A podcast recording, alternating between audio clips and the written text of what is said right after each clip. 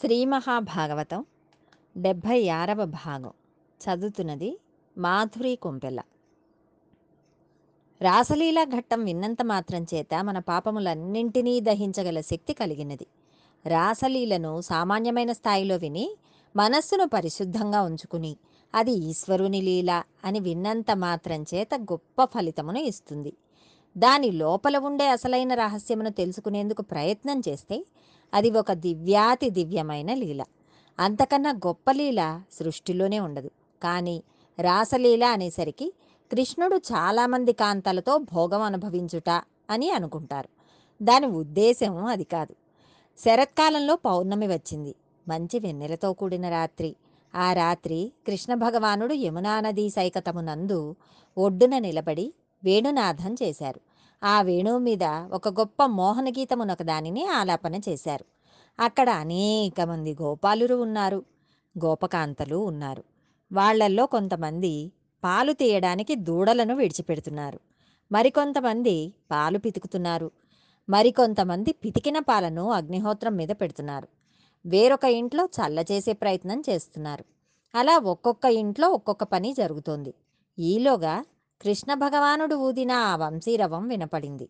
వంశీరవం వినపడగానే ఇక్కడే మనస్సులో కృష్ణ భగవానుని దర్శనం చేసి ఇంత గొప్ప వంశీరవమును చేస్తున్న ఆ మోహనరాగము పలుకుతున్న రూపమును చిత్రించుకుని గాఢాలింగనం చేసుకుని ఆ మైమరపుచే పరవశులై ఇక్కడే కొందరు గోపకాంతలు శరీరమును వదిలిపెట్టేశారు.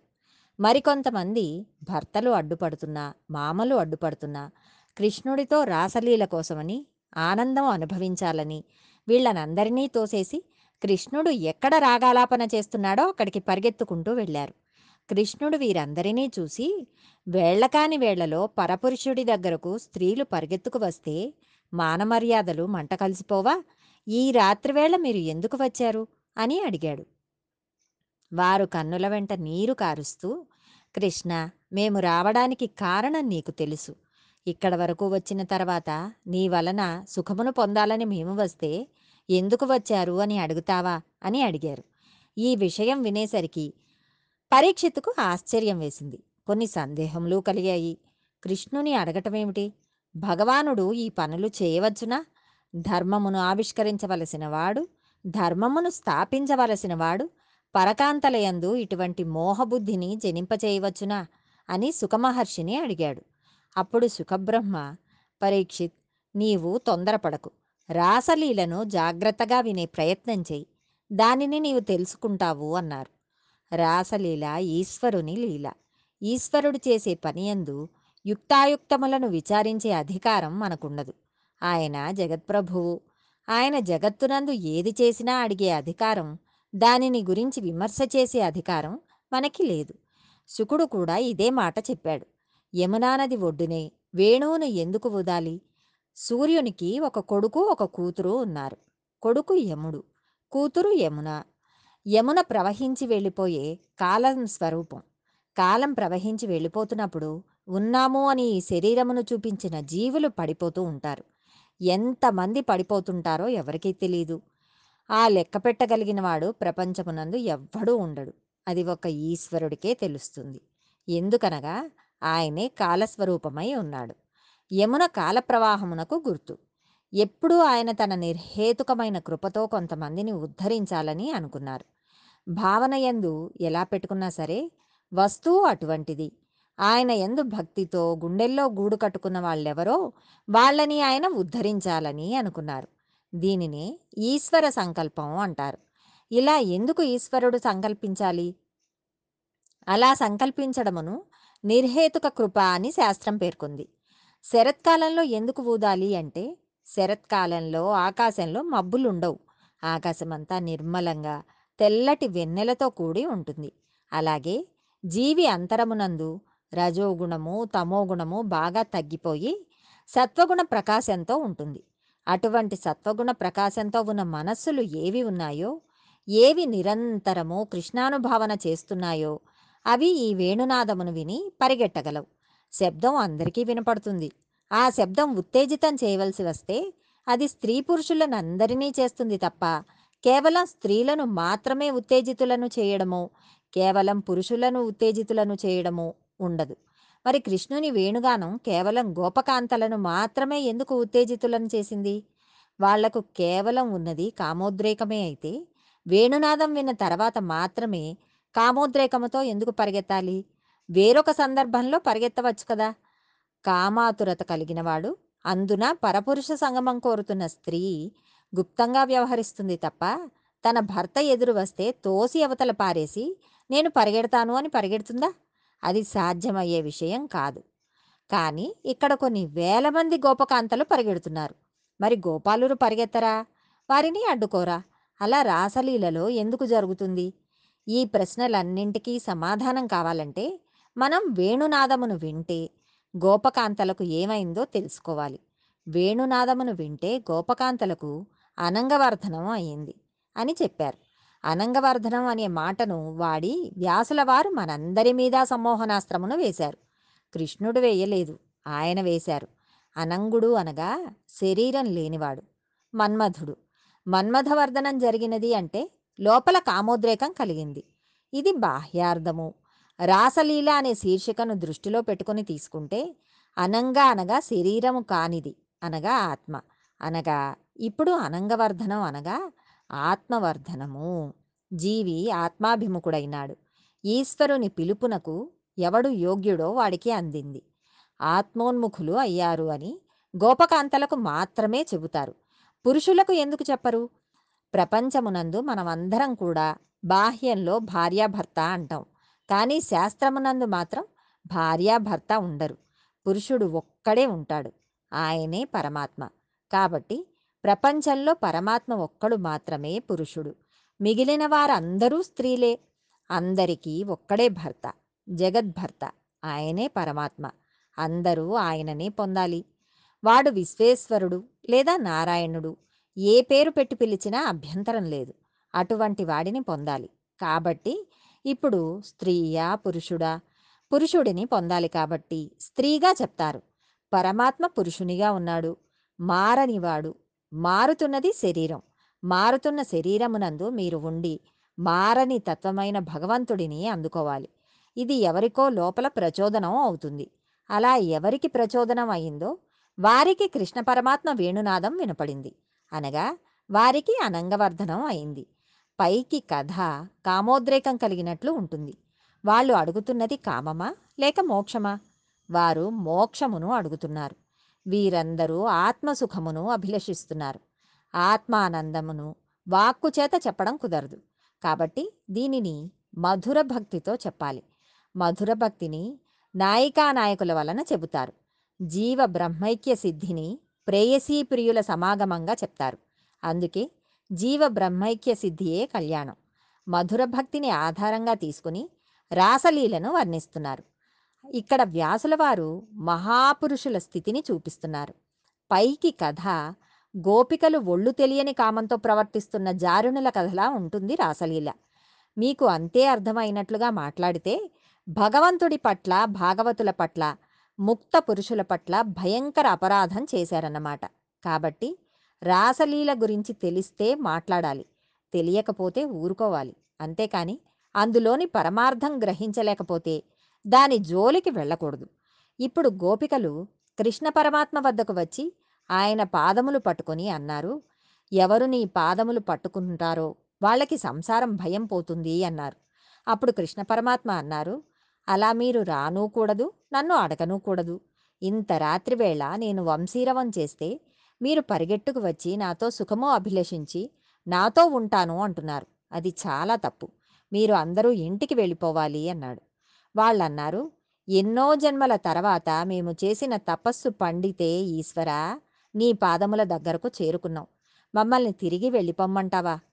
వాళ్ళు లౌకికమైన పతులు. అది సంసారమునకు హేతువు. మాకు అది వద్దు. మేము జగత్పతివైన నిన్ను చేరాలని వచ్చాం. అందుకని మాకు సంసారం వద్దు. మేము తిరిగి వెళ్ళడానికి నీ దగ్గరకు రాలేదు. మాకు తిరిగి రావాల్సిన అవసరం లేని మోక్ష పదవిని ఇయ్యవలసినది అని అన్నారు. వాళ్ళ మాటలకు పరమాత్మ ప్రీతి చెందాడు. వెళ్ళడం ఒక ఎత్తు వెళ్ళి నిలబడడం ఒక ఎత్తు. దీనికి చాలా తేడా ఉంటుంది. రాసలీల పైకి అనేక మంది గోపకాంతలు కృష్ణుడు కలిసి ఆడుతున్నట్లు కనపడుతుంది. అది నిజం కాదు. సంకేతిస్తున్నారు. అలా ఆడడంలో బ్రహ్మానందమును వారు అనుభవిస్తున్నారు. మేఘం మీద మెరుపులు ఎలా ఉంటాయో అలా వాళ్ళందరూ కలిసి కృష్ణుడితో ఆడుతున్నారు. అంగనా మంగనామంతరే మాధవో మాధవం మాధవం చాంతరేణాంగన ఇతది మా కల్పితే మండలే మదగ సంజగౌ వేణునా దేవకీ నందన. గోపిక గోపిక మధ్యలో కృష్ణుడు. కృష్ణుడు కృష్ణుడు మధ్యలో గోపిక. ఎంతమందైనా ఏకకాలమునందు మోక్షమును పొందుతారు. ఇంతమందితో కలిసి కృష్ణుడు రాసక్రీడ ఆడుతున్నాడు. మోక్షమును పొందుతున్న వారిని చూసి ఇన్ని జన్మల తర్వాత ఈశ్వరునితో ఐక్యమవుతున్నారని దేవతలంతా పొంగిపోతున్నారు. దేవతలు ఈ శరీరంలోనే ఉంటారు. ఒక్కొక్క అవయవం దగ్గర ఒక్కొక్క దేవత ఉంటాడు. లోపల ఉన్న భావ పరంపరలన్నీ అణిగిపోయి వాసనలన్నీ అణిగిపోయి కేవలం తాను ఆత్మస్వరూపిగా నిలబడిపోయి ఇంద్రియములన్నీ పనిచేయడం మానివేసి సమాధియందు లోపల ఉన్న జ్యోతి స్వరూపమేదో అదే తానుగా ఉండిపోతాడు. అలా ఉండిపోయినప్పుడు జీవి అపరిమితమైన ఆనందమును పొందేస్తాడు. ఆ ఆనందం చేత ఈ శరీరం పోషింపబడుతుంది. ఇప్పుడు తినడం కానీ తాగడం కానీ ఉండవు. ఆ ఆనందం ఈ శరీరమును కాపాడుతూ ఉండడం వలన బ్రతికి ఉంటాడు. అలా ఆనందమగ్నుడైపోయి ఉండిపోతాడు. అలా ఉండిపోయిన సమాధి స్థితిని వర్ణన చేస్తున్నారు. ఇది గోపకాంతలు కృష్ణుడితో కలిసి అనుభవించిన రాసలీల. యమున ఒడ్డున రాసలీల జరిగింది. వాళ్ళకి పట్టిన చెమటను పోగొట్టడానికి వాళ్ళు పొందుతున్న ఆనందంలో శరీరమునకు పట్టిన బడలికను తీర్చడానికి యమునా నది నుండి చల్లటి గాలులు వీచాయి. ఆ చల్లటి గాలుల చేత వారు బహిర్ముఖులయ్యారు. నేను ఆత్మదర్శనమును పొందాను అని ప్రతి గోపిక అనుకుంది. ఆత్మదర్శనమును పొందిన తర్వాత మళ్ళీ ఈ నేను ఎక్కడి నుండి వచ్చింది? ఆత్మగా ఉన్నాను అనాలి. నేను అనుకుంటే మరల జరుగు మెట్లు జారుడు మెట్లు ఎక్కినట్లే లెక్క. అప్పుడు వారందరూ మేమందరము కృష్ణునితో ఆనందమును అనుభవిస్తున్నాము అన్నారు. వారలా అని అనడంతో కృష్ణుడు అదృశ్యమైపోయాడు. అనగా వారు తపస్సులో కూర్చున్నప్పుడు సమాధి స్థితి యందు కుదురుకోవడం కుదరటం లేదు. ఇప్పుడు వీళ్ళకి కృష్ణుడు కావాలి. ఎక్కడ ఉన్నాడని మనుష్యులను అడగడం లేదు వీళ్ళు. రకరకాల చెట్ల దగ్గరకు వెళ్ళి నీవు చూశావా? అని అడుగుతున్నారు.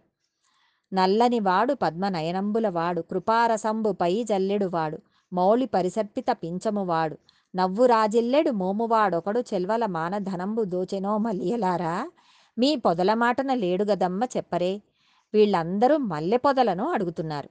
నల్లగా ఉంటాడు. చక్కటి నవ్వు నవ్వుతూ ఉంటాడు. పద్మముల వంటి కన్నులు ఉన్నవాడు. నెమలి పింఛము ధరించినవాడు. ఆయన అస్ఖలిత బ్రహ్మచర్యమును నిరూపించడానికే నెమలి ఈకను పెట్టుకుంటాడు.